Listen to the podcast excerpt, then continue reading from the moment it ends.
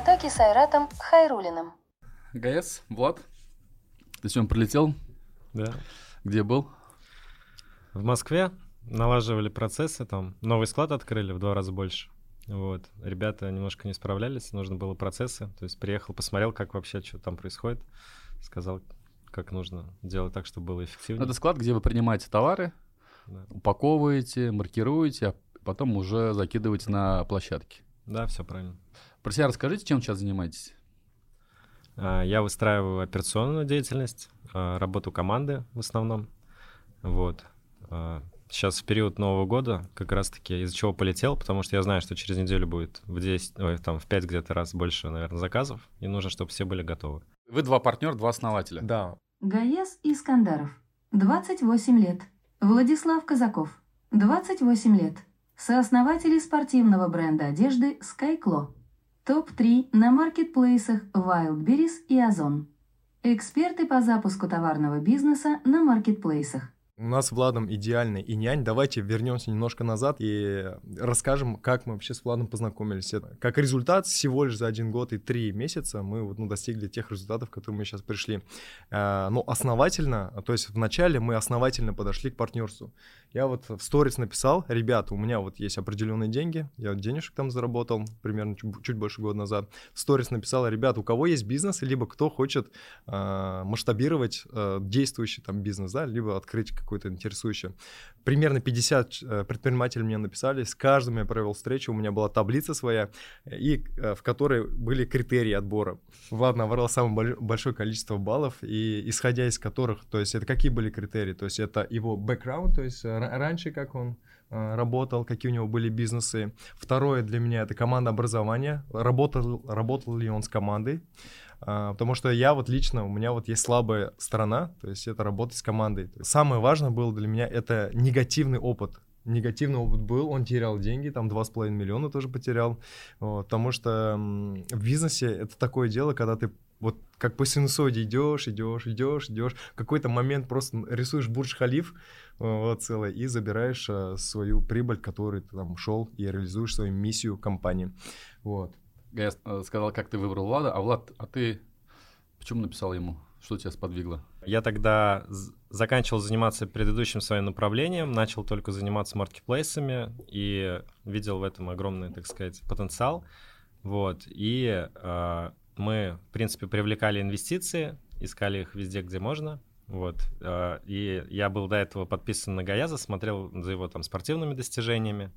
Вот, он выложил сто- сторис, типа, вот я там э, ищу интересные проекты, как бы я написал, ничего об это- от этого не ожидал, честно говоря. Вот потом просто встретились, пообщались, а, там договорились составить определенный план. Вот, там через три дня опять встретились, уже был план готовый там на полгода вперед. И, соответственно, а, начали постепенно работать. Это был год назад. Чуть-чуть да. больше года назад, один год и три месяца назад. Сегодня вы интернет-предприниматели. Сегодня мы интернет-предприниматели и с довольно такими хорошими результатами. Я сегодня, сегодня зашел, сегодня такой телефон захожу, открываю Озон, смотрю, и мы топ-2 своей ниши. Какая ниша? По, по запросу термобелье мужское мы в топ-2 вот вошли. Вот. Дальше по порядку. Вы торгуете на Озоне, торгуете на Валберис, Все. На двух площадках. Да, мы торгуем на двух У площадках. вас есть компания, которая основные продажи это термобелье для мужчин, для женщин. Ну, вообще, вообще там Вообще. на спортивной одежде. Спортивная одежда. Да. И сегодня, э, Гаяс, ты опубликовал пост, ты поставил какие-то новые цели. Э, Я вообще как бы тебя могу назвать э, человек-челлендж, тебе видео нравится все время ставить. Ты вышел ну, с макетом оружия в форме такой компьютерной игры и написал, расскажи об этом поподробнее. Зачем вот э, такая форма, как она называется? А, здесь уже вы затронули, на самом деле, наш второй проект. Э, у нас мы разработали целую экосистему. Э, если мы говорили про... Мы сейчас начали говорить про розничные продажи. А в рамках розничных продаж мне каждый день по 10-20 там человек пишут «Гаяз, продай обучение, Гаяз, давай на консультацию». И, соответственно, я не, этим не хотел заниматься, я целый год всем отказывал, просто, ну, нет. Просто писал «нет», либо просто не отвечал людям. А потом а, на- вот нас общий э, друг Влада, Дима, вот наш теперь нынешний продюсер, обратился, давайте, ребят, встретимся, э, на, э, наметим перспективу этого направления. И спустя, получается, вот 3-4 месяца мы создали школу, довольно-таки крутую школу, наши ученики теперь делают такие хорошие результаты. То есть это какие? Допустим, вот из Челнов Анис, он за, на 27-й день уже по своей, э, своей категории в топ-1 вышел. Мы были вообще в шоке.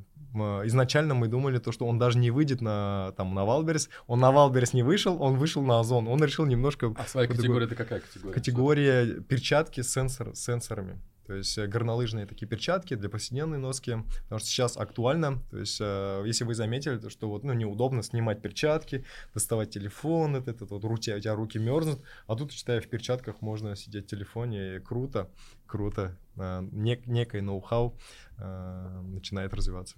Вот. Гаэс, вот ты пишешь у себя, что вы заработали или в общем, непонятно, да, хочешь спросить, 200 миллионов рублей на продажах. Это 200 миллионов рублей, это тот оборот, который, или та сумма товаров, которые вы продали, или что это?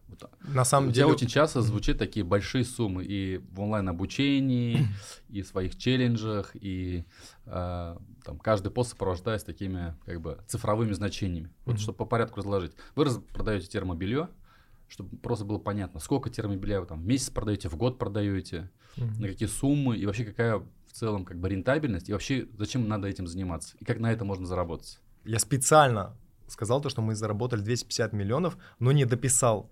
На самом деле это количество 250 миллионов, а, не 200, а уже 250 миллионов у нас заказов.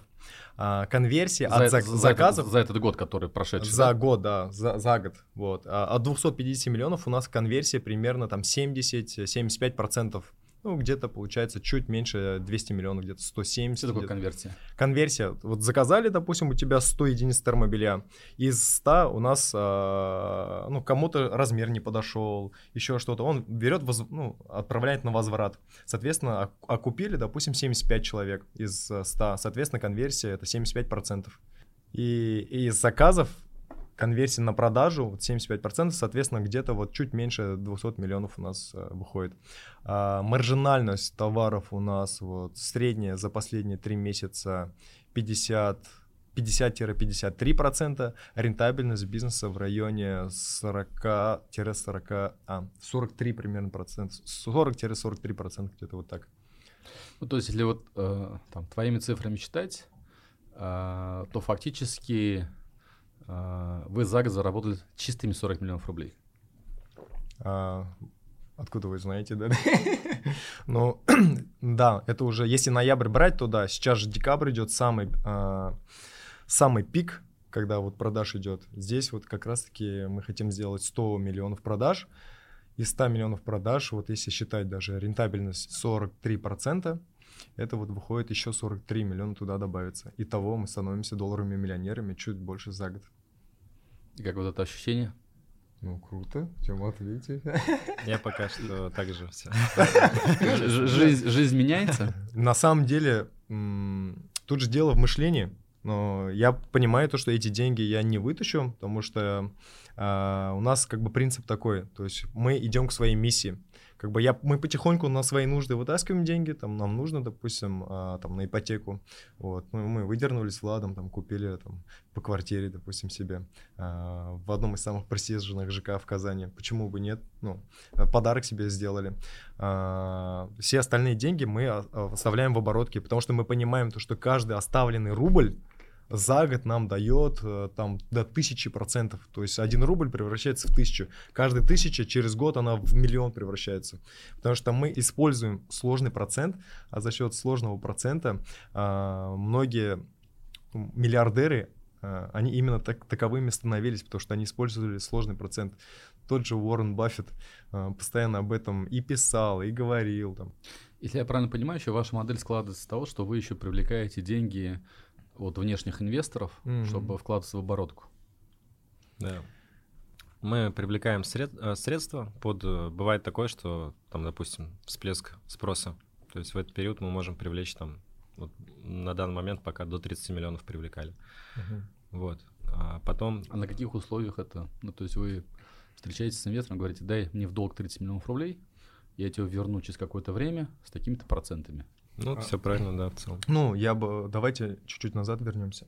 А, Тут несколько моделей взаимоотношений с инвесторами были. Когда еще вот только мы с Владом запускали бизнес, а, я на своих деньгах протестировали, на, наш, на моих деньгах протестировали товары, они показали математику, и на этой математике я в сторис выложил, и выложил в сторис, ребят, ну, нужно там а, в районе 20-30 миллионов рублей, и за два месяца через сторис э, привлек что-то 20, сколько, 24, да, там миллиона где-то, 20, 23 миллиона. 23 миллиона привлек просто История сторис. от, не- от незнакомых людей? От половины больше от незнакомых, э, там половина знакомые, кто-то просто вот на карту скидывает там. Как это происходит? Там, э, Гайс, давай встретимся, вот тебе денежку, мы там в сторис тебя увидели, или как это происходит? Ну нет, на самом деле я э, э, дал два условия для инвесторов.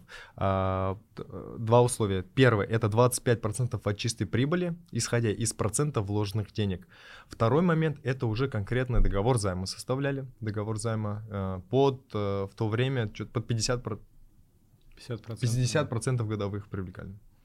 Ну, там какая ситуация произошла? А, Мы только начинали, и за первый период, там, примерно полгода, мы не так много прям заработали. Получилось так, что те, кто там по 25% от прибыли инвестировал, они в сравнении там, в сравнении с теми, кто под 50% инвестировал, заработали меньше. То есть мы решили сделать для всех фиксированную там ставку, но меньше, чем 50%, потому что 50 оказалось много слишком. Да, мы потому что кому-то э, чуть ли не там кв- квартиру подарили за год по факту. Ну, это инвестор. нормально было. Да. Человек рисковал, потому что в новый бизнес Да, вкладывался. да. Вот. Мы еще только начинали. Сейчас у нас уже для там, текущих инвесторов меньше процентовка, там от 24 до там, 30. 30, да, в зависимости от условий. А если из всей суммы и оборотки брать, сколько денег э, заложено, ну, как бы частных? Инвесторских Да. и наших. На данный момент вот 50 на 50, то есть 30. То есть, как сказать, 40 примерно наших и 35, что ли, где-то 35 инвесторских где-то вот в этом районе. Ну, всё- Остальное прибыль не распределенная. Но все бы это не Да. получилось, если бы ваш товар не продавался. Да, естественно. Конечно, да. И а про это и говорю, что надо сделать для того, чтобы... Вот я сегодня э, зашел на Wildberries, набрал термобелье, ваша карточка была э, пятой или четвертой. Она динамичная, потому что все, Может да, быть, да. она Как- чуть-чуть меняется. И при этом там очень много производителей термобеля.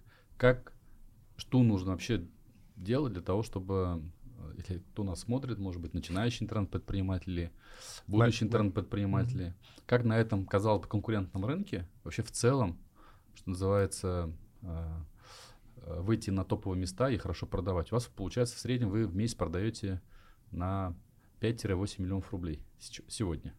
Больше. Больше, больше, уже, сейчас, уже больше. Нет, мы в ноябре только под 40 миллионов продали. В декабре сейчас под 100 миллионов где-то продаж. Вот на Мгм. такую сумму, что продавать, у тебя карточка должна быть на первом месте. Не обязательно. То есть все зависит. а, у может же быть очень много карточек. У нас много карточек товара. Во-первых, а, изначально нужно выбрать модель, стратегию. То есть как вы будете развиваться. Есть а, модель, а, а, когда вы вширь начинаете а, заходить в маркетплейс. То есть много-много товаров вы запускаете и начинаете их там продвигать. Но у вас фокус, рас- расфоку- расфокусировка идет, поэтому вы глубоко там сильно не продвигаетесь, но при этом каждый там, а, каждый товар там дает 100 тысяч, где-то там 200 тысяч. Но если бы вы весь фокус, все внимание, допустим, на одну нишу направили, то, скорее всего, вы, бы уже прям в топ там 5, в топ 10 бы вошли, и там бы уже пожинали там не 100, там 200 тысяч, а уже все 10, там 20 тысяч, а 10-20 миллионов а, оборотки в месяц. Вы по какому варианту двигаетесь? Мы изначально вширь как-то двигались, то есть несколько товаров э, закупали. какие это были? Машинки? Да, для Игрушки детей? были, там товары для 18+. взрослых, потом М. одежда, сумки, э, косметички были. Мгм. То есть мы сначала хотели большое количество ниш охватить, Мгм. потом поняли, что нужно э, где-то брать те э, ниши, там, которые ты хочешь развиваться, и прям их э, вглубь качать. Да. Это даже отчасти от Генри Форда я взял, там книгу его читал в тот момент как раз, он говорил, что нужно а, сделать наиболее качественный продукт по наиболее доступной цене. То есть мы вот решили сделать, а, взять, во-первых, качеством, во-вторых, сделать так, чтобы это было наиболее выгодно а, нам по себестоимости, Вот, потом уже подключили там визуал, маркетинг и так далее. Вот. Ну и самое важное, что должно быть достаточное количество товара на складе. И причем терм, термобелье, как вот вы на эту товарную нишу наткнулись?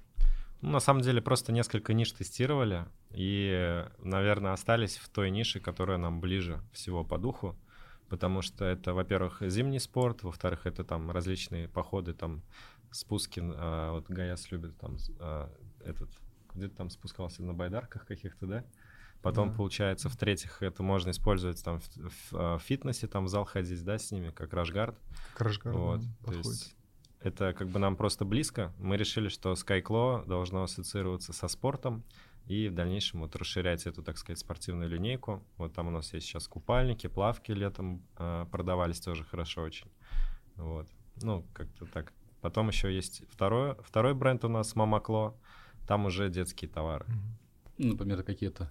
Это игрушки на радиоуправлении, а, получается, всякие Мерседесы, которые там от нажима они там стартуют, потом на радиоуправление, то есть танки, а, дрифт машинки, которые дрифтят, некоторые вращаются вокруг своей оси, некоторые переворачиваешь, они так, сяк, там извиваются. Ну, такие прикольные игрушки, которые не то чтобы дети там радуются, многие в комментариях пишут, покупала своему ребенку, в результате этот муж там играется целыми сутками. Да, да. Это действительно так, потому что мы когда сами первый раз а, игрались, мы не могли просто там, не знаю, полчаса между собой там а, заигрывались и, ну, Потом, конечно, мы это перерубили, потому что это затягивает, это действительно круто.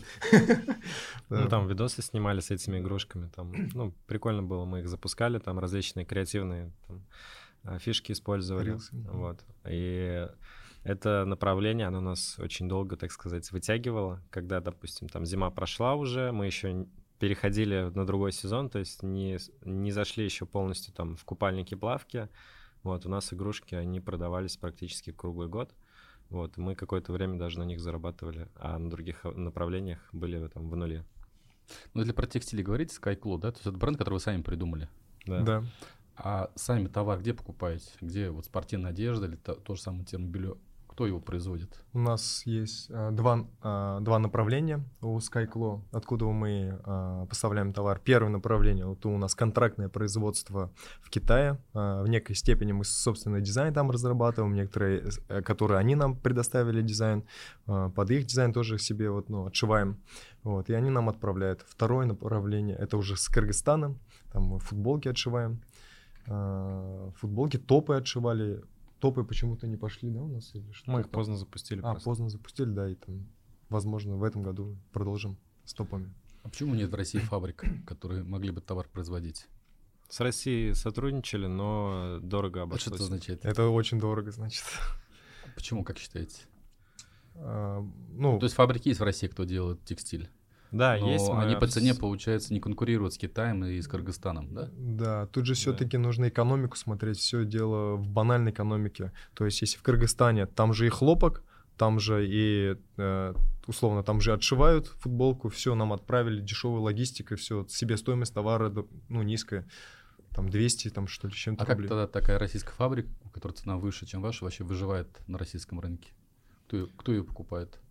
Если есть аналоги, там, или вы как конкурент по цене вот ниже? Скоро.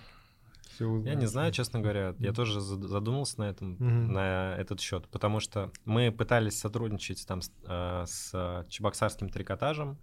То есть все равно получается, что нужно ждать ткань э, с той стороны, там, с, с Киргизии там, или с Турции, а, с Узбекистана.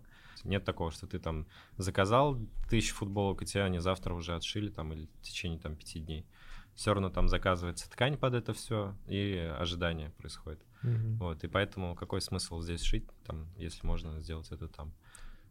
Хорошо, вопрос ожидания понятно. А по стоимости, условно говоря, представим, чтобы не ждали бы, если бы вы покупали или покупаете, э, ну, давай возьмем одну товарную позицию термобелья, а, покупаете в Китае, логистика, доставка и конечная цена, себестоимость, да, себес, и покупали бы в Чебоксарах, сильно бы отличалась цена? Ну, раза в два, наверное. Раза в два.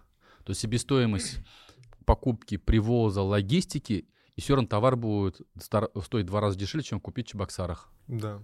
Ну вот даже пример футболки. э, Мы в, в Казани отшивали футболки. Себестоимость почти 500 там, рублей, что ли, вышла. И в Кыргызстане 270-250, что-то вот в этом диапазоне было. Там рабочая раза. сила просто Да, дешев- дешевая. да. Еще вот что интересно, да, ребят, поговорить. А, У вас на витрине на Wildberries, возьмем тоже термобелье, все-таки сегодня зима, ну там средний прайс это 2300 рублей. Вот для Мгм. конечного потребителя, для конечного покупателя.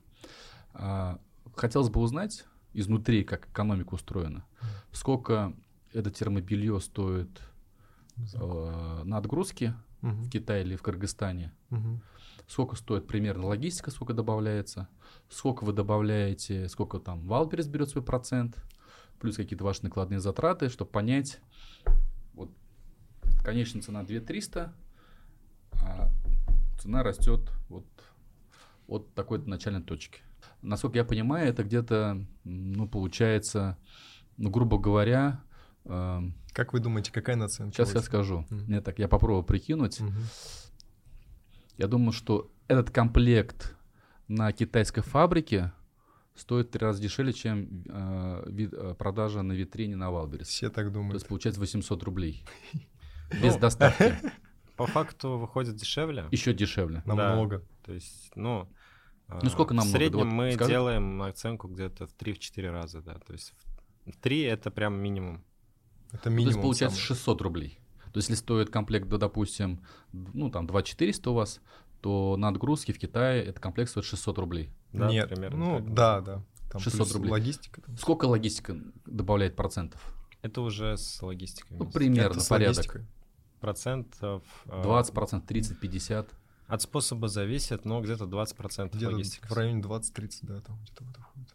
Это мы говорим про товар, который из Китая или, про товар, который из Кыргызстана? Вот э, 600 рублей в Китае, а в Кыргызстане сколько будет комплект термобелья стоить? на Там нет такого вообще. То есть... Там футболки в Кыргызстане. Да. А, футболки, да? Да, то есть? а термобелье, ну, у нас вот у нас диапазон э, наценки, наценки на термобелье от там трех, от 400 даже до там до 1000 доходил процентов. То есть вот этот диапазон, мы вот в этом диапазоне ходим. А как вы своих конкурентов отслеживаете? Условно говоря, контрактное производство, та же самая фабрика, э, шьет те же самые термобелье из того же материала, но с брендом э, с каким-то другим. Вы же знаете этих ребят? Они по Да. какой цене продают? Плюс Честно говоря, я не знаю, по- почему они продают. Ой, точнее, покупают. А продают все примерно, Примерно в одном, в одном в одном диапазоне. А диапазоне. почему ты не знаешь, по какой цене они покупают? Они покупают по той же цене, которую вы покупаете. Ну, зависит все, во-первых, от э, страны, в, которых они, в которой они закупают. Нет, я говорю про ту же фабрику в Китае, А, которая производит термобелье и для вас, и это же термобелье производит для других ребят из России, которые у них же покупают со своим брендом, своим дизайном, даже похожим на вас, но продают со своим, э, под своим брендом. Ну, Вы же не единственный покупатель Да, термобелья в да. Китае. Ну, во-первых, надо разграничить. То есть у нас есть несколько производств, которые только уже для нас там шьют. Только То есть- для вас. Да, то есть А. они еще не успевают там некоторые отшивать, мы просто ждем, когда уже отошьют. Они наращивают а, рабочих там добавляют, там технику усиливают специально для нас, чтобы этот нам термо, термобелье Я думаю, какая-то кстати, гигантская фабрика в Китае, которая шьет там э, 50 миллионов комплектов термобелья. Условно, там миллион термокомплектов вы покупаете, а второй миллион там другие ребята Мгм. покупают. Очень много пока такого нет. А, Сейчас мы, наоборот, работаем с э, мелкими цехами. Мгм. То есть у них там особые для нас условия, что Мгм. мы там забираем весь объем, и они нам э, дают э, определенный прайс. Конкуренты в шоке от с наших себестоимости на- реально. Но мы к этому шли. Мы, как э, вот Форд сказал, а, в твоей системе каждый день ищи лазейки, как тебе еще сэкономить. Тут сэкономить, тут сэкономить, тут сэкономить. На, на од- полпроцента сэкономленное на себестоимость товара в чистой прибыли переходит там 5-6% добавки к чистой прибыли. То есть через Ну, весь цикл, когда там проходит, да. от- да, Ну да, зависит. в- я вообще у- утрированно говорю, да, но это очень сильно влияет. Чуть-чуть сэкономил на себестоимость, в конечном итоге больше намного зарабатываешь. Ну, под текстиль я услышал, это 300-400% Да. процентов к, э, к стоимости покупки. А детские игрушки, там какая экономика? Там также 300. Ну, мы э, прям сотрудникам нашим говорим, чтобы менее 300 не было процентов наценки. Вот. Если там на товаре не удается делать э, такую наценку, то мы просто его не завозим.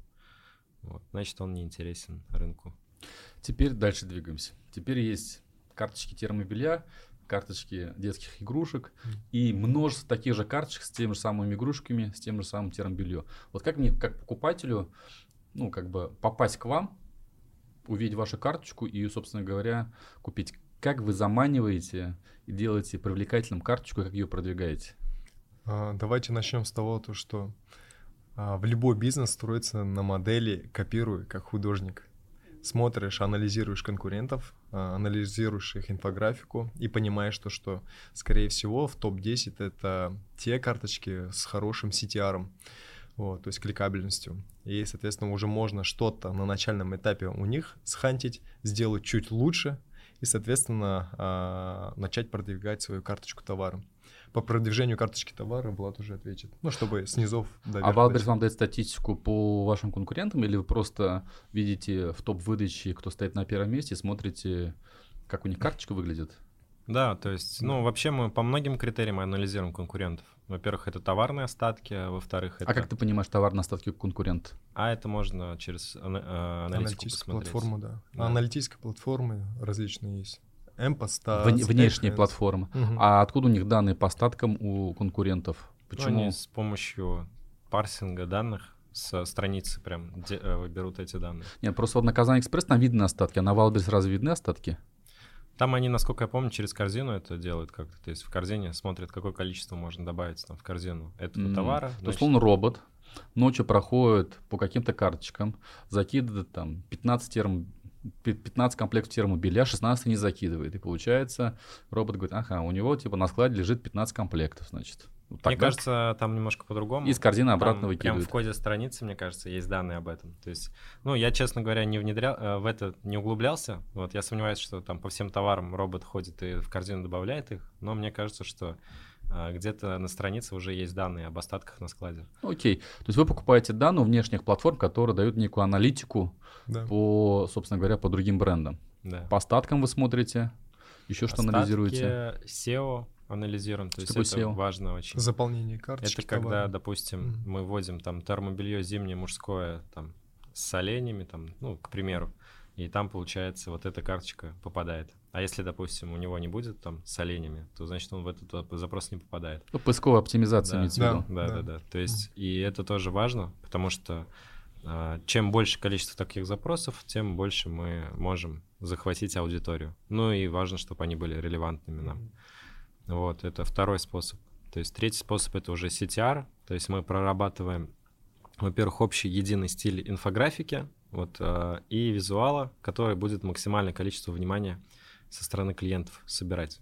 Потому что э, если взять, допустим, marketplace, то переходы э, со стороны, э, допустим, клиентов это такой ресурс, за который мы, в принципе, там не платим. То есть и нужно по максимуму сделать так, чтобы этот ресурс был а, доступен и больше эффективности приносил. То есть вот мы же не платим за переходы, значит, нужно сделать так, чтобы их было как можно больше. При этом вы используете еще секретное оружие. На некоторых карточках я видел тебя в спортивном торсе, в красивой форме, в этом спортивной, в спортивном термобелье. Вывод Мы какой? еще- Бицуха решает. Нам еще надо было смеяться там, получается. Мы тестировали, насколько улыбка будет влиять на количество, на CTR. То есть и Гаяс там на фоне шутил что-то, а я стоял, фоткался с этим сноубордом. И как вот карточка твоя, вот если сравнить, там еще пару других ребят есть тоже такое спортивное телосложение, э, с тем же самым комплект термобелья. Какая карточка твоя или э, ваших моделей продаются лучше? Не Ну, анализировали? пока что вот моя карточка лучше всех продает, да. А почему тебя там нет ГС? Я не знаю. Ну, Моя задача, чтобы бизнес работал, как бы, да, там, а все остальное, как бы. Но мы уже перестали фоткаться. Да, потому что я уже не фоткаюсь, и это время уделяю, то есть действительно очень много энергии все-таки. Это кажется, что ты модель, тебе там так стал, так пофоткался, на самом деле, не знаю, как-то я энергетически истощаюсь от таких действий. Зачем мне заниматься тем, что у меня забирает энергетику? Я занимаюсь э, внешним продвижением, внешней политикой, мне это нравится, я там инвесторов привлекаю, людей в команду привлекаю, мне, я от этого кайфую, я от этого заряжаюсь энергией. Соответственно, вот Гера, да, у нас Гера как раз таки отвечает э, менеджером по ну, как инфографики, да, там получается за визуализацию. За, за визуал. За визу... да. Менеджер по визуалу, да, в целом отвечает. И вот он решает, э, кого, ну, кого, кого поставить, э, какую личность поставить на карточку. Какую комиссию берет Валберс за продажи? Где-то 18% сейчас. 18%. А в сети очень много, ну, достаточно много хейта по отношению к Wildberries. Там за то, что он берет деньги за хранение товара, Мгм. за возвраты, за то, за Мгм. все, да, и как бы многие продавцы от этого недовольны. Все время какие-то правила меняются. Вообще в Да. целом, как площадка Wildberries для вас, как для продавцов, что нравится, что не нравится? И можете сравнить там между Wildberries ом и на Озоне тоже вы продаете, да?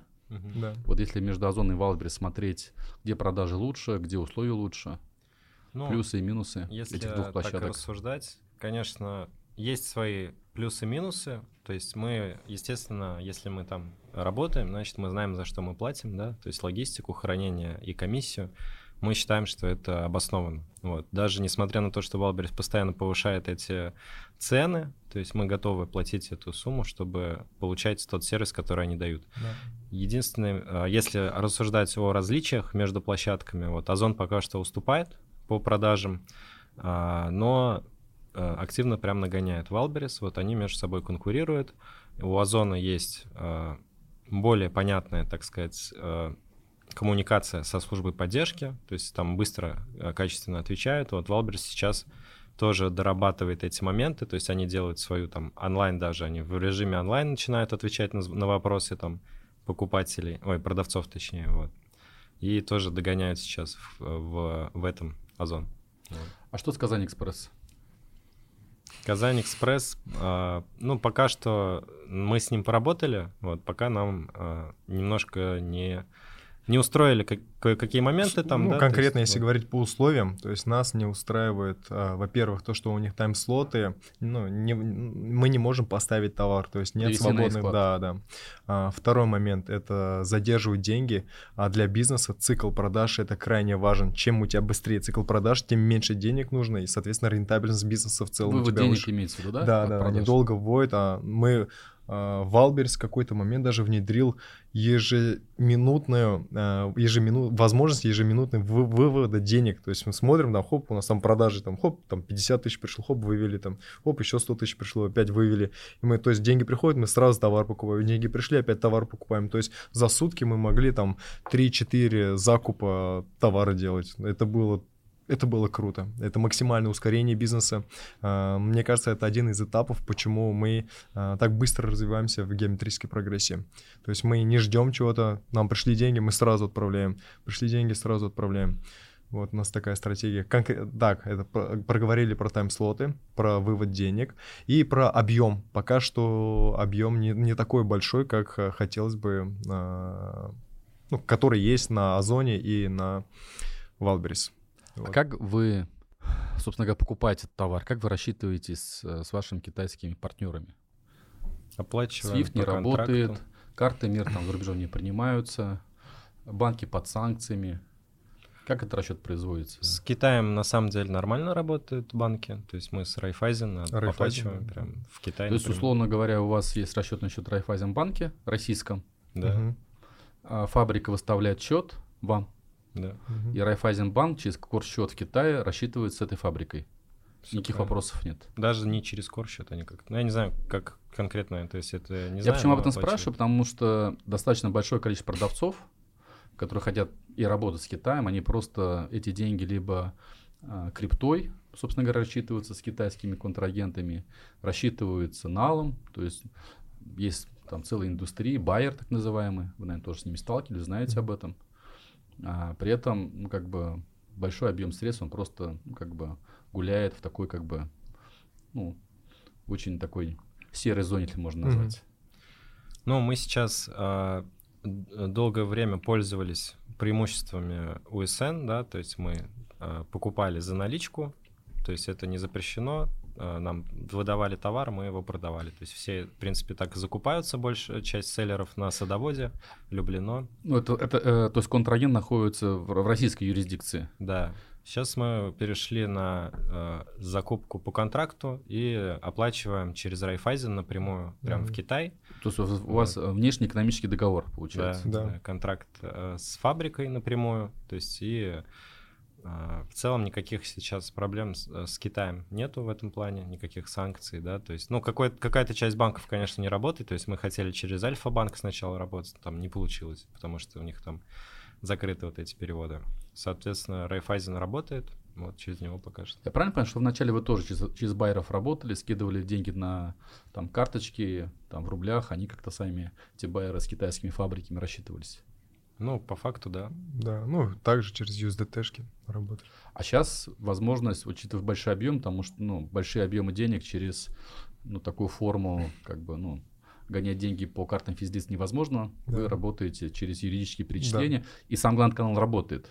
Да, да, услышал, да, да, все работает. А, если рассуждать про белые логистики, мне кажется, тут больше вопрос не в том, что люди не хотят этим как бы а, возить там, да, белую логистику, а Вопрос в том, чтобы это все ускорялось. То есть пока что это долго, долго. просто единственный минус. То, что, допустим, если там байер оплатил и там через какой-то короткий промежуток времени получил товар, то белая логистика, она там э, вплоть до 50 дней там может затянуться. Ну, тогда вы, получается, как бы ну, э, в конкуренции проигрываете тем мелким ребятам, которые покупают то же самое термобелье, закидывают деньги байерам там через да. USDT да, и да они там без таможенной декларации, без э, товара, э, сертификата соответствия товар возят в Россию. Верно. Да, да, да. Верно.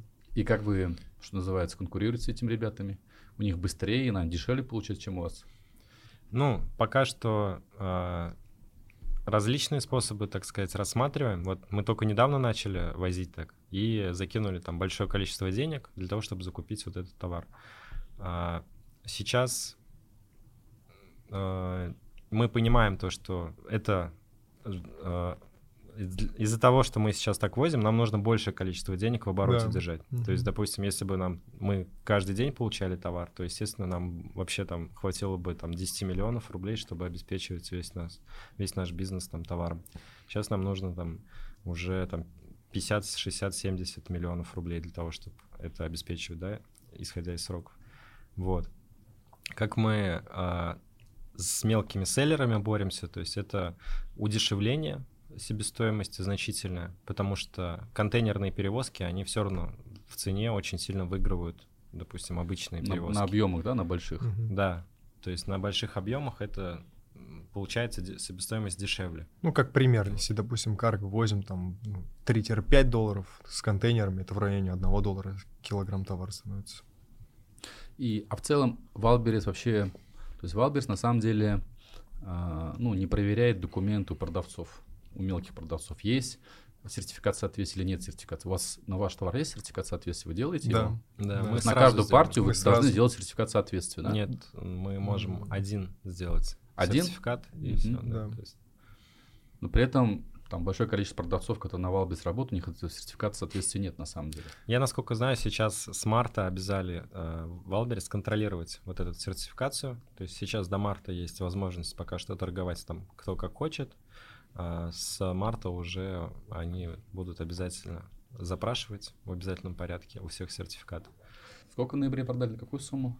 38 миллионов. 38. Или 35. Что, в общем, лайфхаки, чтобы продавать на 38 миллионов рублей товаров на, на маркетплейсах. Что еще важно понимать? Важно самое, я бы сказал, не залетать это в какие-то там трендовые хай хайповые э, направления, всякие спиннеры и тому подобное, лучше ну, не рассматривать, если это, это история на один раз.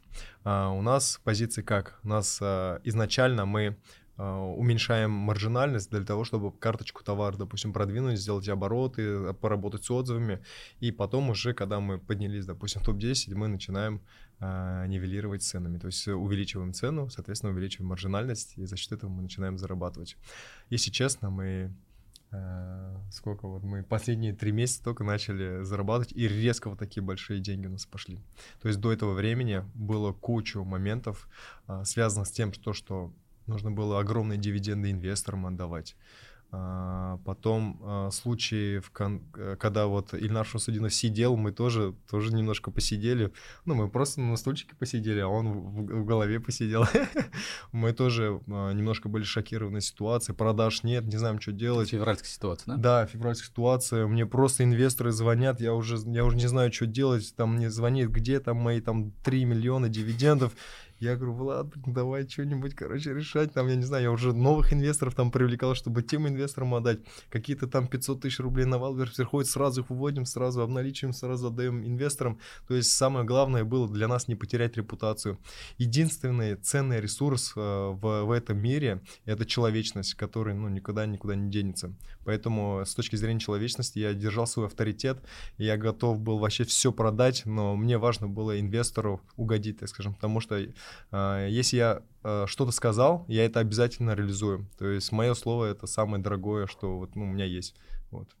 Но инвесторы же разные бывают, тем более я понял, что эти инвесторы, люди могут быть незнакомые. Были случаи, когда там вам угрожали и говорили к такому-то сроку, такая-то сумма, еще еще. Нет, угроз каких-то таких не было, но э, не, не, просто... не боялись деньги брать вначале?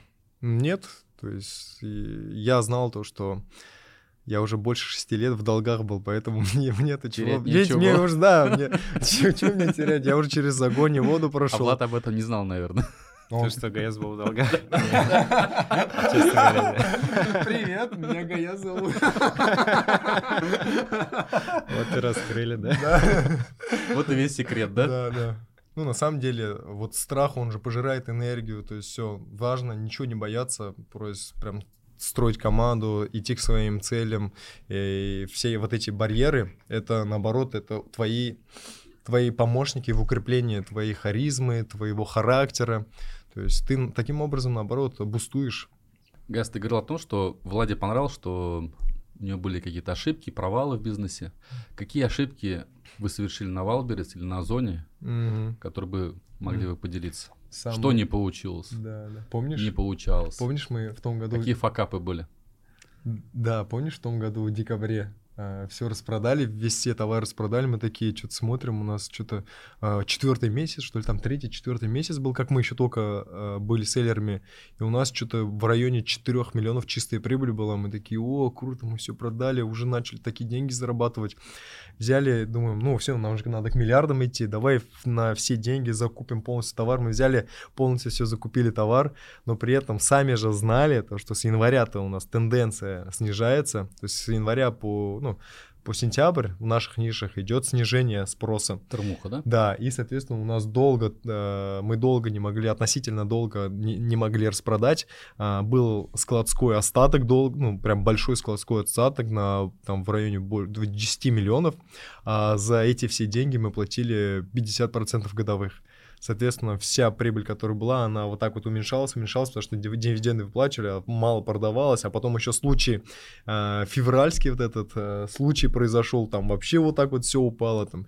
И потом, ну, я понимал в глубине души, но я сейчас дал себе возможность по, понервничать, буквально пару дней понервничать, дал себе эту возможность, а потом все сказал, Гай, все, успокойся, сейчас идем в гору. Уже ниже некуда идти, только давай олга. мы все собрались.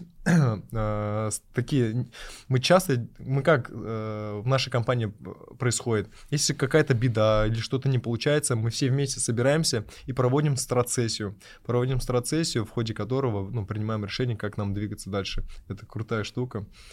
И что вы нащупали? Вот товар лежит, не продается. Собрались, понервничали, взяли себя в руки. Что случилось, чтобы товар был распродан потом?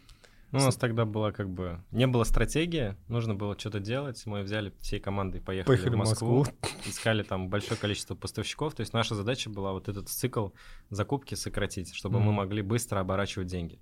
И мы начали как раз-таки вот отказываться от различных э, ниш, в которых нам нужно было долго ожидать товар. Mm-hmm. Вот мы начали, так сказать, увеличивать скорость наших денег и, получается, потихонечку-потихонечку распродавать неликвид.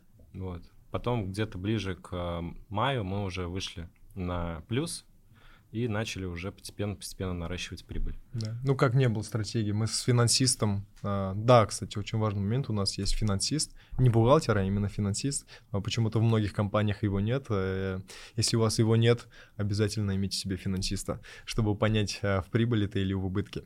И мы с финансистом обсудили, поняли, какие ниши нас тянут вниз, а какие тянут наверх исходя из которого уже приняли то, что вот, э, как Влад сказал, от каких-то товаров мы избавились полностью, а какие-то мы полностью оставили. И это нам помогло уже более рентабельно работать. А как вы его нашли? Тоже через сторис? Да, в сторис кинул, ребят, нужен финансист. Она такая, привет, гайс, я финансист. Ну, погнали. Вся команда, в принципе, так и выстроилась, если честно. То есть сторис работает. Тебя сколько подписчиков сейчас? 10, 10 700. У меня немного подписчиков, но все подписчики меня очень сильно поддерживают, потому что я открытый, все показываю, как есть, ничего не обманываю. У тебя, Влад, тоже есть Инстаграм? Да, у меня там 900, что ли. Все посты, которые ты выкладываешь, твои, ну, видно, что вы очень два разных человека. И мне кажется, что еще вас объединяет спорт.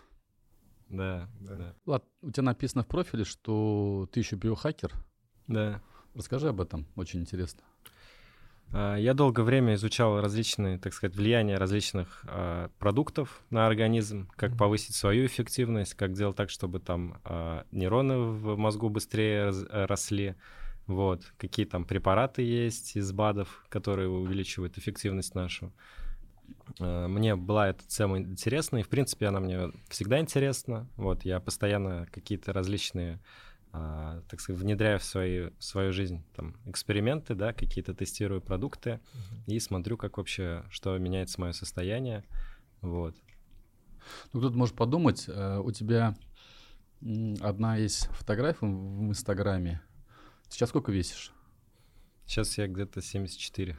Ну, там на этой фотографии ты, наверное, килограммов 90. 95. Такой химик-качок как будто. Да, да. Вот биохакинг и химик — это не одно и то же? Нет, это совсем другое. То есть это мне было где-то 19, там, с 18... Я там тебя не узнал, посмотрел, ну ты такой очень да, объемный, да. с мышцами. Ну, это где-то два года я занимался таким тяжелым прям спортом. Мне хотелось посмотреть, к чему я приду вообще, какая у меня будет форма. Вот, я достиг там определенных э, результатов, там 95 килограмм мышечной массы у меня было. Потом я э, начал участвовать в одном забеге, там, где «Стань человеком», есть же от Рибака, и мне в этот момент было очень тяжело. Там я преодолел вот эту дистанцию, там 6 километров, но я там, меня там стошнило, короче, когда я понял, что это неэффективно, и решил э, перестать, э, ну, именно прям качаться так, то есть я решил заниматься кроссфитом, единоборствами различными. Вот. А по биохакингу какие там, там биодобавки ты принимаешь и откуда ты черпаешь информацию? Это просто вот там типа пью витамин D3. Ну, это или, книги там, различные. Или, или пью там коллаген. Книги, потом а есть... какие книги вот? А, есть ты где книга, получается, «Бонусные годы», есть книга а, этот «Умный ген», Потом еще там были несколько книг, связанных там с вегетарианством. Я тоже изучал там полгода, не ел мясо, смотрел вообще, как что поменяется. А потом опять вернулся, начал опять мясо есть. Вот. А так в целом много есть видео на Ютубе, которые, а, ну, просто там, а, условно говоря, какие-то блогеры разбирают там различные исследования. Вот. А, по ним тоже ориентируюсь и на себе, в принципе, тестирую. Вот. Сначала я там на атропы различные еще пробовал, потом понял, э, понял, что в принципе они мне ну, не особо так нужны. Вот. Я э, использую такие, так сказать, добавки, которые типа омега, витамины, там куркумин с пеперином, э, плюс там регулярные занятия спортом. Это самый лучший э, из, так сказать, инструмент для увеличения эффективности, для того, чтобы быстрее начали нейроны в мозгу развиваться. Это различные занятия спортом, то есть в частности это бег, если там 15-30 минут, допустим, через день бегать, то это самое будет эффективное, что может привести к улучшению вот этого нейрогенеза. А час? Ну, час это уже много. Да? А как ты э, ну, определяешь, что вот, как ты говоришь, нейроны в, голову, в голове растут? Ну, во-первых, когда нейроны растут, то есть это значит о том, это, значит ложишься на это, на весы. а, то есть мы быстрее обучаемся и начинаем себя счастливее чувствовать. Это, ты, то есть это какие-то внутренние ощущения, да? Да, то есть ты да, да. По внутренним ощущениям. Потому что очень много, очень много информации на эту тему. И есть люди, которые, ну, и вред своему здоровью приносят. Mm. Бесконтрольным приемом разных препаратов, экспериментов. Да без каких-то таких как бы врачебных рекомендаций? Ну, я считаю, что препараты лучше не принимать, если ты не, не разбираешься в них. Вот я сам ничего такого не применяю, кроме там различных БАДов. То есть это, в принципе, такие биологически активные добавки, которые... Какие, например? Ну вот куркумин с пеперином, это экстракт Ты каждый день его принимаешь, да? Да, там. Потом, получается, это комплекс витаминов там обычный. Вот сейчас Animal Pack заказал, то есть это уже такие мощные витамины. Animal Flex, наверное. Animal Pack. А, пак? Animal Flex это для костей. А, да. Потом получается омега-6 и там м, какие-то еще там есть добавки, которые такие йод, типа там на нерегулярной основе бывают. Вы у меня тоже спросите, я тоже разбираюсь в этой теме. Сейчас мы сейчас Да. подберем. У меня, тебе. кстати, раньше была сеть магазинов спортивного питания, поэтому в этом тоже очень хорошо подкован в плане добавок. Вот, и как бы оставил вот самые такие необходимые, а остальное уже просто образ жизни, и все. Вот. Гайс, у тебя есть спортивные результаты. Ты еще занимаешься армрестлингом. Да. Ты чемпион. Я побил один из рекордов Гиннесса за чуть больше одного года, то есть практически с нуля. Пришел, увидел то, что белорус, который занимается всю жизнь гимнастикой, он отжался что-то в 2018 году, он отжался 51 раз. Я поставил себе цель. ну, 51 раз отжался? 51 раз в стойке на руках отжался, вот, А, да. То есть... ну, Вверх бе- тормашками, да, стоит на руках, без стены, без ничего, и начинает головой задевать и наверх. То есть головой задел, этот разгибает руки. Ногами Вот. вверх отжимания. Да, да, да. 51 раз. Да, я поставил себе цель, нужно вот, ну, побить этот рекорд. То есть я в Инстаграме все это вел, а, все за мной следили. Когда я приезжал в поселок Джалиль, там я выхожу, мы гуляя по Джалиле, все такие, чё, когда рекорд, мы за тобой следим, весь поселок просто гудел, чё, Гаяс, давай, давай, там рекорд Гиннесса, все дела. А, в результате вот чуть больше года проходит, я отж- отжался 55 раз, но там а, в рекорде Гиннесса оказывается условие, что на видео должны присутствовать два спортивных представителя, и там секундомер на ноутбуке должен. А я это, об этом не знал. Соответственно, официально меня не приняли видео, где я один просто отжимался. А видео-то есть в YouTube, как бы. Фактически я его побил. То есть официально просто его не приняли, это видео. Вот. А зачем тебе это надо? Что, ты- что тебе дает? Ну, во-первых, а, Ты есть... белорусу написал, видео скинул ему? Да, по- я ему видео скинул, он потом 56 раз отжался. Надо новую цель теперь ставить, новый челлендж. А, нет, я уже поставил себе другой челлендж, стать чемпионом мира по армрестлингу. То есть я занимаюсь 11 месяцев, и за эти 11 месяцев я очень сильно набрал в силах. То есть я еле-еле двумя руками подтягивался. Год назад я еле-еле двумя руками, там 25, наверное, ну, максимум подтягивался. Ну, прям все мышцы у меня ушли, потому что я там чуть больше года вообще ничем не занимался, забил на спорт, как-то вот, ну, такой период жизни был, когда что-то спорт вообще ушел у меня из жизни.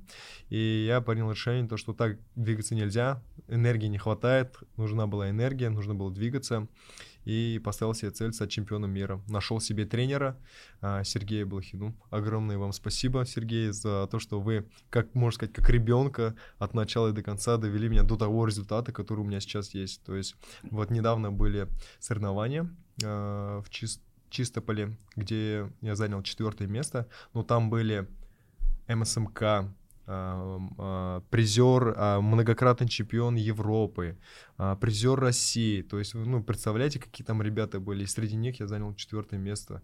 И я выиграл. Очень сильная заруба была. То есть с многократным чемпионом Европы мы стали на правую руку. Первую схватку его выиграл. Просто все были в шоке, как ты его выиграл. А потом снова мы с ним встали. Мы с ним на круг зарубились. Целую минуту я уже тащил, тащил. Почти его выиграл, но э, мне сил немножко не хватило выносливости. Я просто устал, он мне ну, руку ему отдал. Он, он на опыте, э, на опыте он меня выт- вытянул. Вот. Но я уверен, то, что мне чуть-чуть больше опыта дать, и все, я стану чемпионом мира. И сейчас э, сколько раз ты подтягиваешься? Ты говоришь 25 раз. Это было- Сейчас э, я 50, по- ра- 50-60 раз подтягиваюсь, даже особо не забиваюсь. Я сейчас уже на одной руке подтягиваюсь по 7-8 раз. Вот. Ну, с дополнительным весом 70 килограмм на себя навешивал, там тоже три раза подтягивался. Ну, еще у тебя есть челлендж. э, кандидат мастера спорта по жиму штанги лежа. 115 килограмм там надо, да? Жим 120, да, сделал. 120. Да. Ты далеко от этой цели? А, нет, я выполнил. А, ты за- Я выполнил? за три месяца с 80 я пришел в зал, когда армрестлингом занимался, и у меня жим лежа был. А, тренер-то Сергей говорит, слушай, ты какой-то слабый. Ну, реально я стою, у меня руки тонкие. Я девочкам проигрывал, мне так стыдно было. Вроде я парень сильный, вроде был раньше. А тут девочки меня выигрывают. Вообще, я смотрю, девочки там в 16 лет, она меня выигрывает. Я говорю, как такое? Сергей говорит, слушай, тебе здесь не место пока. Иди ты в зал, в зал иди и ну, наработай базу хотя бы. Иди жимлёж сделай, поприседай там. Ну, тебе, говорит, здесь пока что особо места нет.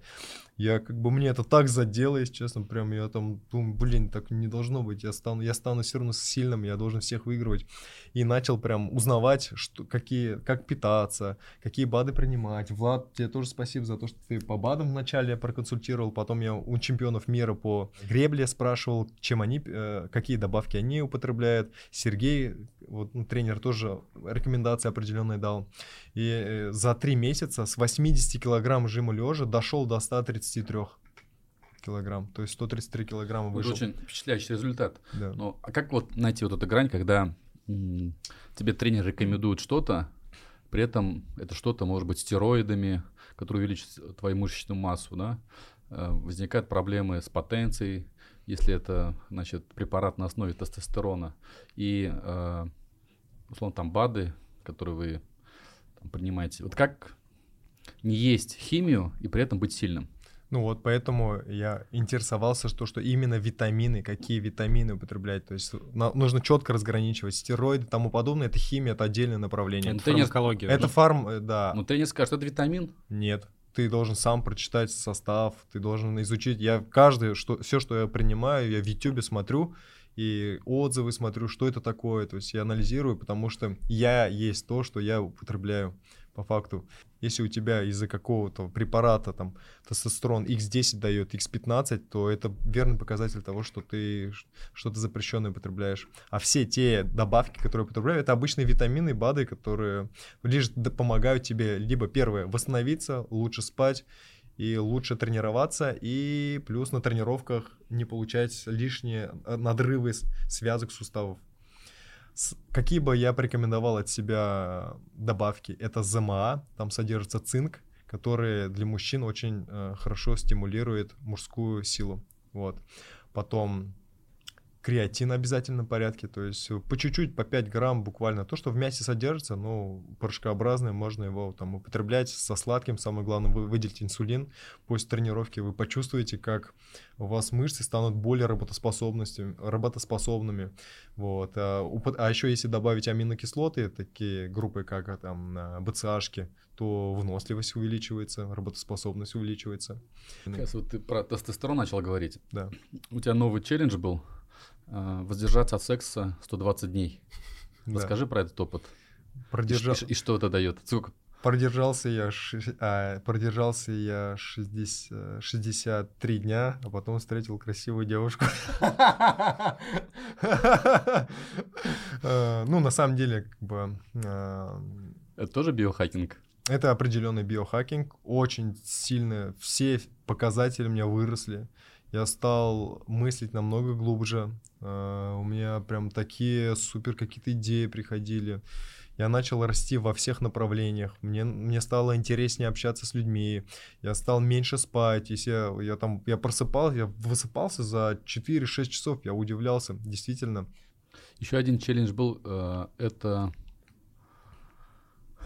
ну, не знаю, как голодовка. О, да. Это, Это, это сколько дней было?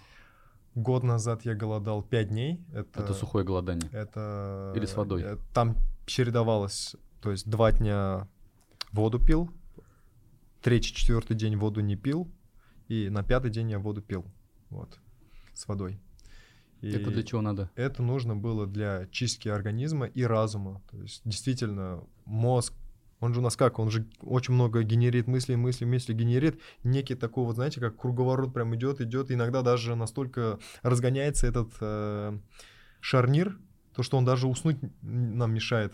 Самый лучший способ э, выходите на хотя бы на суточную э, голодовку. Вы поймете то, что вначале у вас организм будет ломать вас, вы прям вот, ну, не знаете, вы будете думать о голодовке, но в какой-то момент щелкнет, дых, голод пропадает. И как будто ми- мир становится более ярче, энергии становится больше, высыпаешься ты еще быстрее. И я не знаю, как будто новый уровень энергии у тебя по- появляется. Через 15 часов голодания запускается процесс аутофагии, когда новые клетки пожирают старые клетки. Это нужно для процесса регенерации организма. Поэтому, если у вас даже какие-то раковые клетки, там, ну, вот бывает же, что там у кого-то там начальная стадия рака, либо человек подверженный к раку, ему лучше почаще голодать. На самом деле очень много бед от переедания. Даже в исламе же вроде говорилось, то, что по шариату там, ну, нельзя переедать. Это один из харамов. То есть, ну, нельзя слишком много есть, потому что ты переел все, там, раздулся, энергии нет, ты думать не хочешь, ты работать не хочешь, ты ел, ну, поел столько, вот сколько организм потребовал, да, и не переел. Все, у тебя энергия есть, все круто. Ну, люди, которые переедают, они кушают, и, не- и чувство голода у них не пропадает.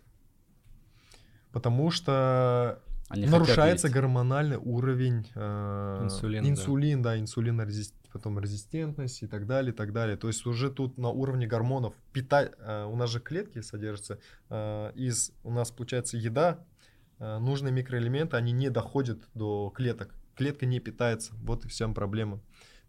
Влад, вы как-то обменитесь такими практиками? Видишь, он Гайс рассказал. И Ну, мы, да, иногда обсуждаем такие темы. Мгм. То есть, э, вот в частности, по голоданию тоже, по питанию я много тем изучал, то есть, и понял, что нужно питаться в лучше определенное время и меньшее количество приемов все-таки. А раньше, когда спортом занимался, прям активно из набирал, э, говорили, нужно прям больше количество приемов, там 6 раз в день ели. Вот сейчас понял, что нужно наоборот 2-3 раза в день и в определенное время. Потому что организм привыкает, начинает инсулин вырабатывать постоянно, постоянный голод. А когда постоянно инсулин вырабатывается, появляется жир. Вот. И, соответственно, когда появляется жир, там с гормонами дисбаланс происходит уже определенный. Вот. А для того, чтобы эффективным быть, а, нужно, чтобы был хороший уровень тестостерона. Тут как бы тоже все взаимосвязано. Кстати, хотите еще лайфхак? Давай. Мне кажется, каждый зритель сейчас поблагодарит меня. Все не любят а, ледяной душ. На самом деле ледяной душ это такой бустер энергии. За счет ледяного душа у нас вырабатывается бурый жир, который сжигает белый жир. Ну, то есть обычный жир у нас начинает быстрее расщепляться. За счет него, короче, ну вот быстрее худеем. Вот, поэтому рекомендация тем, кто сейчас на сушке, либо на, хочет там похудеть, а, банально просто секунд 10-15. Ну нельзя, тут есть грань. Если вы там в районе минуты будете стоять, у вас э, стресс в организме выработается, ор- организм неправильно начнет реагировать на холод. То есть он защиту включает. Тогда уже наоборот процесс э, губительный будет. Самое главное, чуть-чуть дать кратковременно, вот 10-15 секунд холода, и все. Тогда будет максимально полезно для организма. Когда лучше делать по утрам? Конечно. Когда да, ты проснулся? да. Ну как, не прям сразу, когда проснулся. Проснулись, делайте зарядку. Самое главное, вот как проснулись, многие, я заметил, что-то сразу завтракать начинают. Организм еще не проснулся, а вот сразу начинаете там, ну, инс- инсулин там он начинает вырабатывать. Так, такого быть не должно. Спростали, сделали зарядку, а, сделали зарядку, все, мозг пробудился, организм вроде пробудился, потом можно уже воды попить, э, пойти там в ледяной душ, и потом уже спокойно, ну, хорошим, так скажем, открытыми клетками позавтракать. Гайс, тебя еще можно было увидеть в телевизоре. В программе «Русский ниндзя». А, Это Расскажи про этот опыт. отдельная история. А, Русский ниндзя выпуск будет в 23 году в 23 году в марте. Нам запретили по условию договора разглашать всю информацию, поэтому я не имею права говорить, но в целом я, уча- я участвовал, был одним из участников, но результаты не имею права говорить. А как готовился и как эта идея тебе в голову пришла? Я у какого-то блогера увидел то, что он проходит кастинг на русский ниндзя. Я что-то думаю, блин, ну я же вроде армрейсер, у меня пальцы я качаю, да, там бицепс вроде качаю, вроде подтягиваюсь хорошо, почему бы не попробовать? А, решил вот попробовать, а, очень хорошо себя показывал на кастинге. Да, на кастинге, ну и так далее. Там было очень много отборов. Сначала ты показываешь свои физические способности на видео, то есть на видео снимаешь, отправляешь. А, Я знаю то, что отправил заявку 20 тысяч человек. Прикиньте, какой спрос оказывается. Казалось бы, э, даже, мне кажется, в армрестлинге нет такого спроса 20 тысяч там, человек со всей России. А тут 20 тысяч человек отправили заявку. Вот. И дальше из этих 20 тысяч примерно отобрались дальше э, в районе тысячи человек. Из этих тысячи потом дальше отоб- отобрали 175 человек. Ну и там дальше, э, не буду говорить где, в определенной э, части России, в общем, эти 175 человек ну, дальше проходили. Здесь уже информация закрыта. Там такое желание, большое количество участников. Это призовой фонд, это тщеславие, это что это? Что Да. двигает людьми? Во-первых, это призовой фонд 5 миллионов рублей. А, ну, с учетом НДС и так далее, там чистая прибыль 3600 выходит. А, во-вторых, это все-таки в России очень много спортсменов, гимнастов, скалолазов и так далее, которые, которым хочется показать себя, выступить на телевидении и в соперническом духе а, ну, узнать все-таки, кто тут, кто тут батька, кто тут русский ниндзя. Гайс, расскажи, как мы с тобой в Альметьевске познакомились. Это был 2017 год. А, в то время я искал для себя какие-то новые проекты. А, это, получается, было не так далеко, когда я приехал из Америки. Я искал себя, думал, как бы реализоваться. А, я писал письмо администрации города, чтобы они разрешили мне провести прокат гироскутеров и батутов. Я закупился гироскутеры и батуты. Э, ну, гироскутеры я купил в Казани, приехал в Казань, купил у знакомого. Э, потом их привез Джалиль, там в Джалиле проводил, э, ну, сдавал в аренду, в Вознакаево сдавал в аренду. И думаю, ну, Альметьевск побольше город, надо в Альметьевск все-таки выбираться и как-то ну, понимал то, что там просто так стать, это не вариант, нужно через администрацию э, реализовывать эту идею. И меня потом направили на Ратмира Филовича, вот я с Ратмиром Филовичем встретился, э, он предложил реализовать, э, ну, совместно, получается, реализовывать проект велошеринга, который э, спонсировался Татнефтью и э, был был идеей вот вашей, то есть сказали то, что э, Хайрулин Арат Ринатович здесь э, слетал в Китай, да, вы слетали, была какая-то выставка, как я помню, на этой выставке вам эта идея понравилась, и вы совместно с Татнефтью э, сделали закуп э, велосипедов. И нужно был, э, нужен был человек, который бы был как исполнительный директор, реализовал э, внутреннюю кухню, то есть э, все систематизировал. То есть была не, э, были островки, нужно было их соединить. Вот, я помог в систематизации. Проект был, если честно, тяжелый. У меня не было таких предпринимательских навыков. У меня не было навыков командообразования, мотивации там сотрудников. То есть я практически один работал, и мне было очень тяжело. Мне хотелось, если честно, плакать. Я целую неделю практически не спал. И... Но благодаря тому, что я через хардкор режимы прям так работал, работал, через хочу, не хочу, я прям работал, работал. Этот проект все-таки запустился. Вот. И какое-то воодушевление, что ли, словил. Почувствовал то, что как же круто, когда ты через э, силу создаешь какие-то продукты, этот продукт становится твоим ребенком, и тебе просто не хочешь, чтобы он умирал. Ты сделаешь все, ты найдешь инвесторов, ты, блин, не знаю, там свои имущества продашь, но лишь бы, чтобы этот ребенок жил и развивался тебе вот прям от души этого хочется, не из-за денег, ничего там, а просто потому что это там тоже твой продукт, в который ты вложил энергию, время, ресурсы, то все вкладывался. И в этот, а, потом, получается, мы в 2017 году запустились, все круто, работали. Да, мы сталкивались с э, мошенничеством в плане того, что велосипеды, два велосипеда украли, вот когда я был исполнительным директором. Я ходил, я, там GPS, GPS э, был вставлен, я по этому приложению ходил, не знаю, там, я приехал в 4 утра в Альметьевск, я сам жил из Джалиля, каждый день ездил в Альметьевск, приехал в 4 утра, хочу спать, Ратмир Афилович звонит, что там, где этот велосипед, срочно найди его. Я говорю, сейчас, сейчас найду, я говорю, себя бы найти где? Себя-то найти не мог. И в результате походил, там, этот... По буеракам какие-то, да, там, в общем, э, трубы какие-то лежали, мне было страшно, собаки такие на меня смотрят, ты что здесь, типа, делаешь? Я ходил через э, поля, искал этот велосипед, но, ну, не знаю, в общем, э, один велосипед вернули, прям оставили возле администрации, видать, кто-то понял то, что лучше велосипед не красть, а другой велосипед куда-то, вот, ну, пропал. У тебя в Инстаграме еще есть вкладочка «Книги». Да. У тебя очень много книг, и там есть пару книг, которые Рамир Рафилович тебе подарил. Да. Одна он... из них это книга Юваль Харари «Краткая история человечества». Да. А, больше мне зацепила книга «Голубой океан». Я понял, что велошеринг — это как раз-таки история про Голубой океан.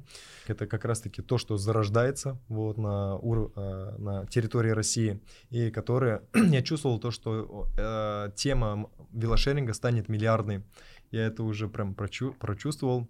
И в 2018 году совместно с Илья, Ильей Тимоховским, Илья Тимоховский входит в топ-10 э, а, списка Forbes предпринимателей до 30 лет. Вот, ну, уже сейчас. И он мне предложил, слушай, guys, погнали в Краснодар, э, запустим велошеринг. И мы, получается, с Ильей поли, полетели в Краснодар, проанализировали, ну, то есть познакомились с администрацией, вот, с местными ребятами, и через месяц уже запустили проект. Э, мне кажется, это был самый активный этап моей жизни. Я там спал по 4 часа, также просто просыпался, читал книгу, делал зарядку, сразу потом на работу, а потом встречи с администрацией, со СМИ и так далее, и так далее. То есть прям я не знаю, это я чувствовал себя каким-то роботом, который все чувства отложил в сторону, и цель была только запустить э, велошеринг. Мы вот запустили велошеринг, и теперь э, Lucky Bike прошел коллаборацию с Юрент, и Юрент, ну, это миллиардная компания,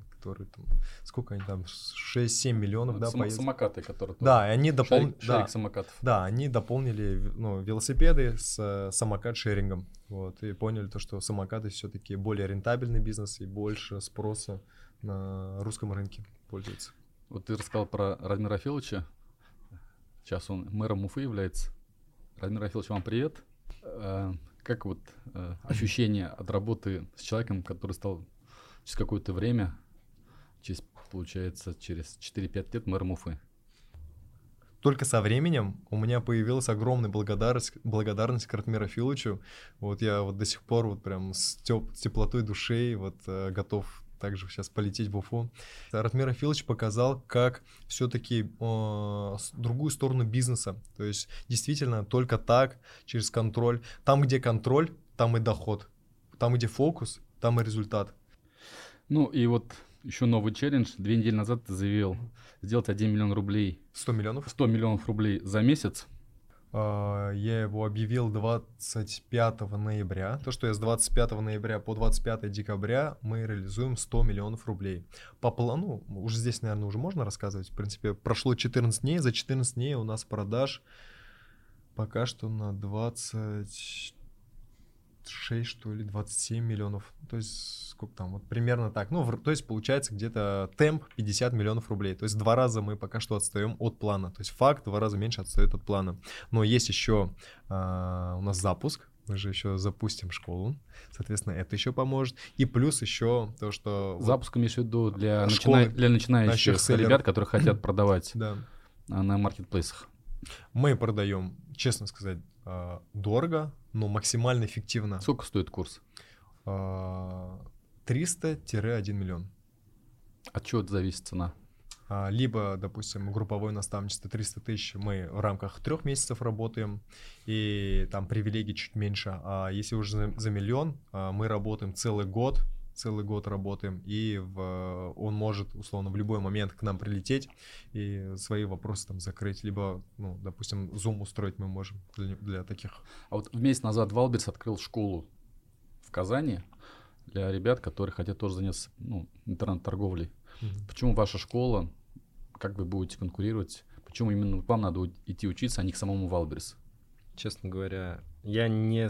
Э, если я правильно понял, если это та школа, о которой я э, слышал, то там не слишком глубокие прям познания. Mm-hmm. То есть там, э, может быть, э, техническая часть отражена, но глубоких именно познаний со стороны селлеров, то есть там такого нет. Нужно все-таки самому пройти этот путь, понять, как вообще конкурировать. Нужно вложить определенный предпринимательский опыт, отразить другие стороны, помимо работы с, непосредственно с площадкой. Самое главное, я считаю, то, что в любом направлении, будь то там Wildberries, будь то автомобильный какой-то бизнес, а, что является самым главным? То есть это вот есть какая-то идея, есть команда. Идея плюс команда равно результат. Да?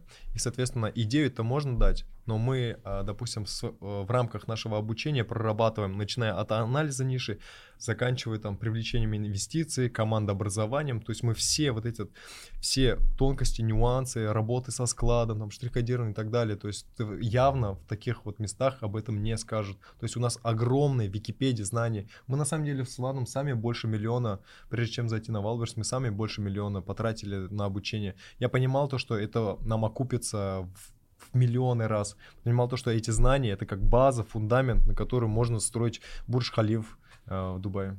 А вы где учились? Ну, на кого вы деньги потратили? Мы проходили Академию Маркет Гуру, ТДМ, а, Дмитрий Ковпак, Дмитрий Ковпак, потом Лео Шевченко, Лео Шевченко а, а, у Айдара Исмагилова также да, обучались. Немного обучались у Айдара Исмагилова. Вот. Вот если вот так Ульназ Набиулина. Посмотреть, вот, э, что называется, с высоты пройденных пройденного времени пути, а, стоит от того это обучение и этих денег?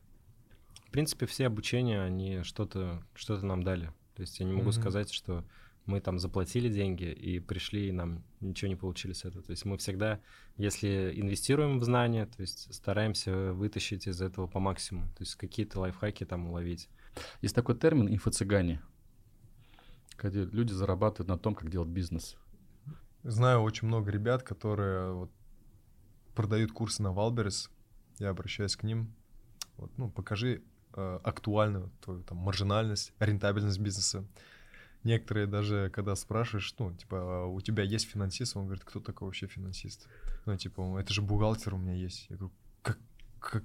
Я такой, понятно просто. Как бы и бухгалтер, понятно, да, за что отвечает. Финансист, он как раз есть за вот нам кон- конкретно в нашем случае он нам помог составить финансовое табло, где мы четко видим а, наши балансы, движение денежных средств, а, отчет о прибылях и убытках. То есть все у нас прям прозрачно, мы в онлайн режиме каждый день видим а, отчетности, которые мы с нашими инвесторами как раз таки делимся.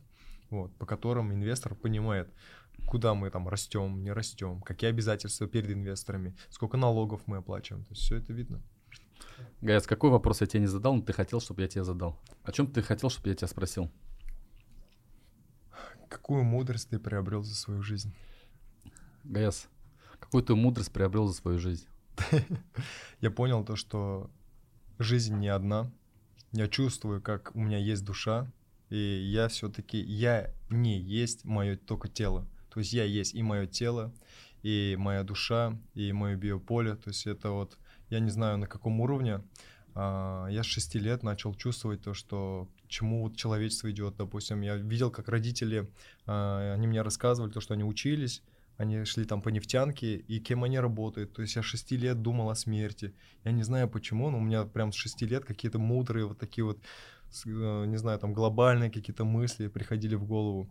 И что я понял для себя? То есть не живите только там сегодняшним днем, понимайте то, что а, в каждом человеке есть частичка Бога, это во-первых, и ну, мы тоже есть создание там Аллаха, поэтому никогда никого не обманывать, самое главное. Кого-то, допустим, обманул, это так, так потом вернется, это прям, я не знаю, это вот даже ты, я да, когда, ну, бывали такие моменты, мне приходилось кого-то там обманывать, как-то вот, да, нам не то, что не обманывать, а не договорить или как-то обмануть, и потом я так сильно энергетически падал, мы, мы же есть, э, мы же энергия, мы за счет чего движемся? Мы же энергия, мы, вот, а, соответственно, ее нужно постоянно пополнять. Вот, соответственно, нужно духовное свое, а, а, духовную часть постоянно развивать. Я вот к такому за свои 28 лет а, пришел к такому выводу. Все-таки духовное начало это у нас основа. А как к, эт- к этому ты пришел?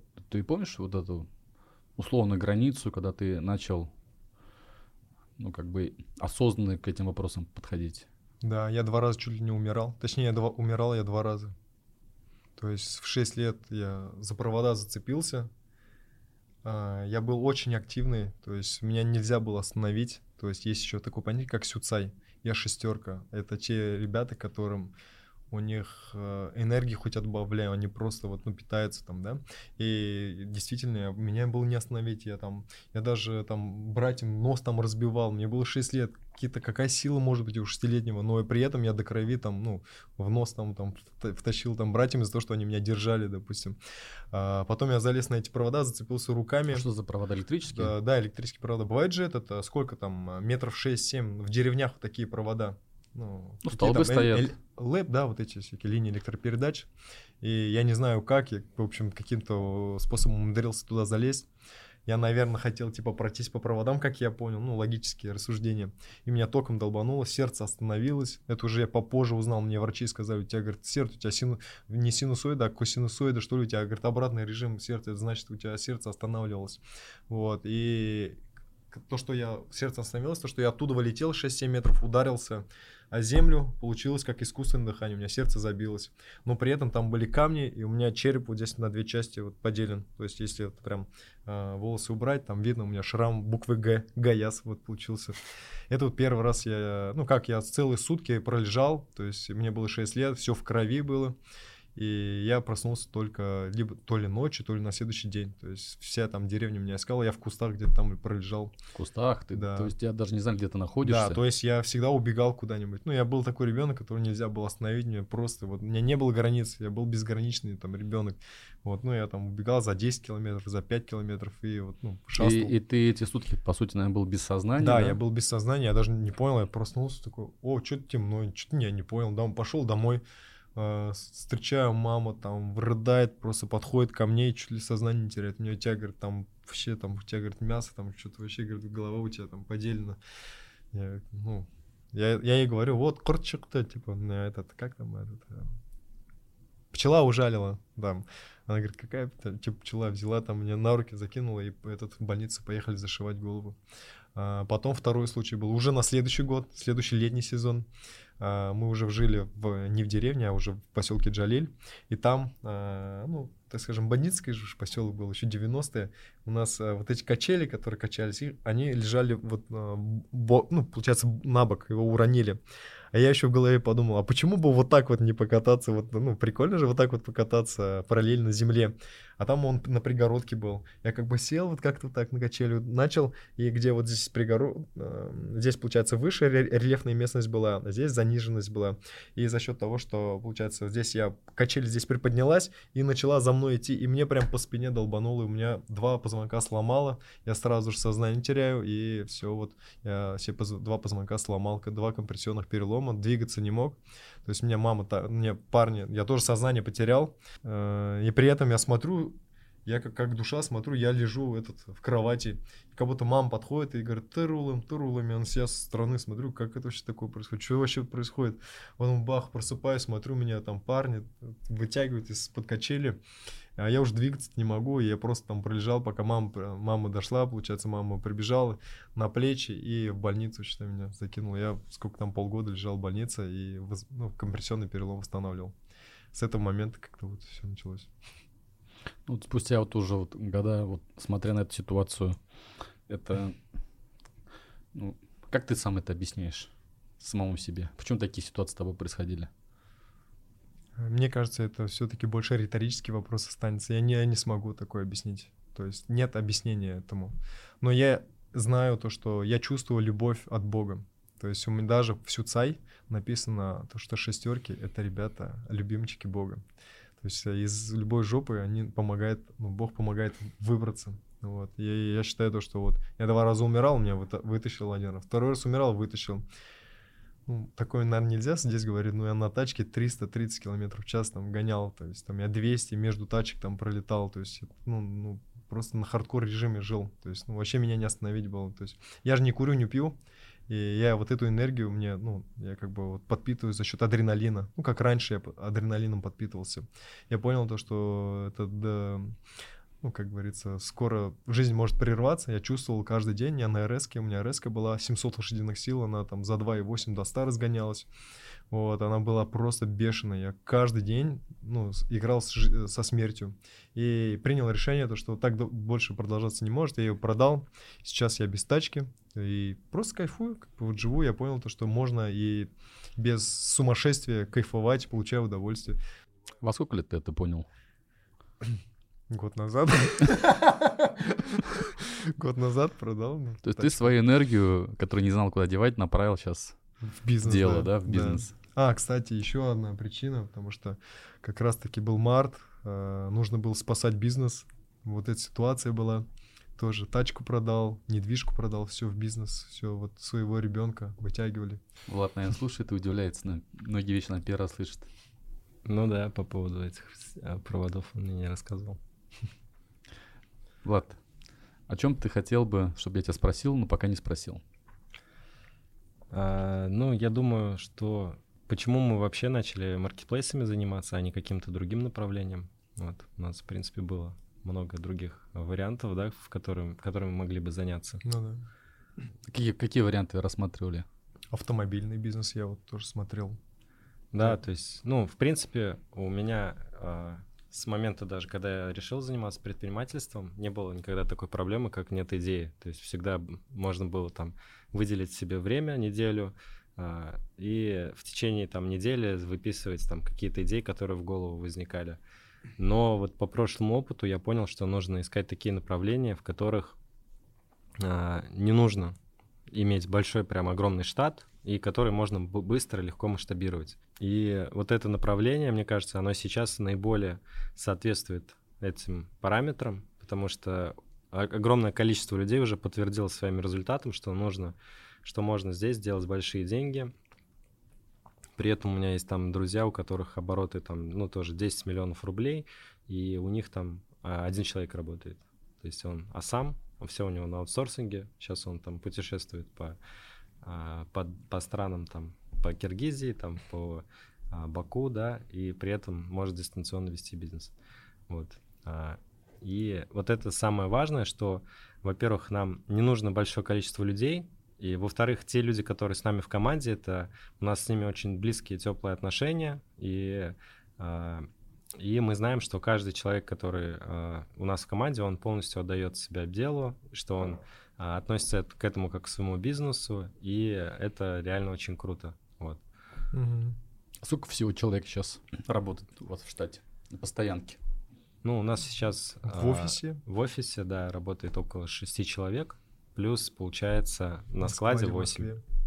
На складе 8. Вот. А вот это понимание, что нужно делать цифровой бизнес, который масштабируется, как оно пришло и когда? А, предыдущее у меня направление было, это вот связано как раз-таки с а, тоже с цифровым направлением. То есть это был, мы сервис сделали для бронирования жилья, но при этом я понимал, что для того, чтобы масштабироваться, мне нужно очень большой штат иметь. То есть каждый там новый какой-то виток, новый город, который мы хотели открыть, то есть требовал от меня там десяток людей нанимать.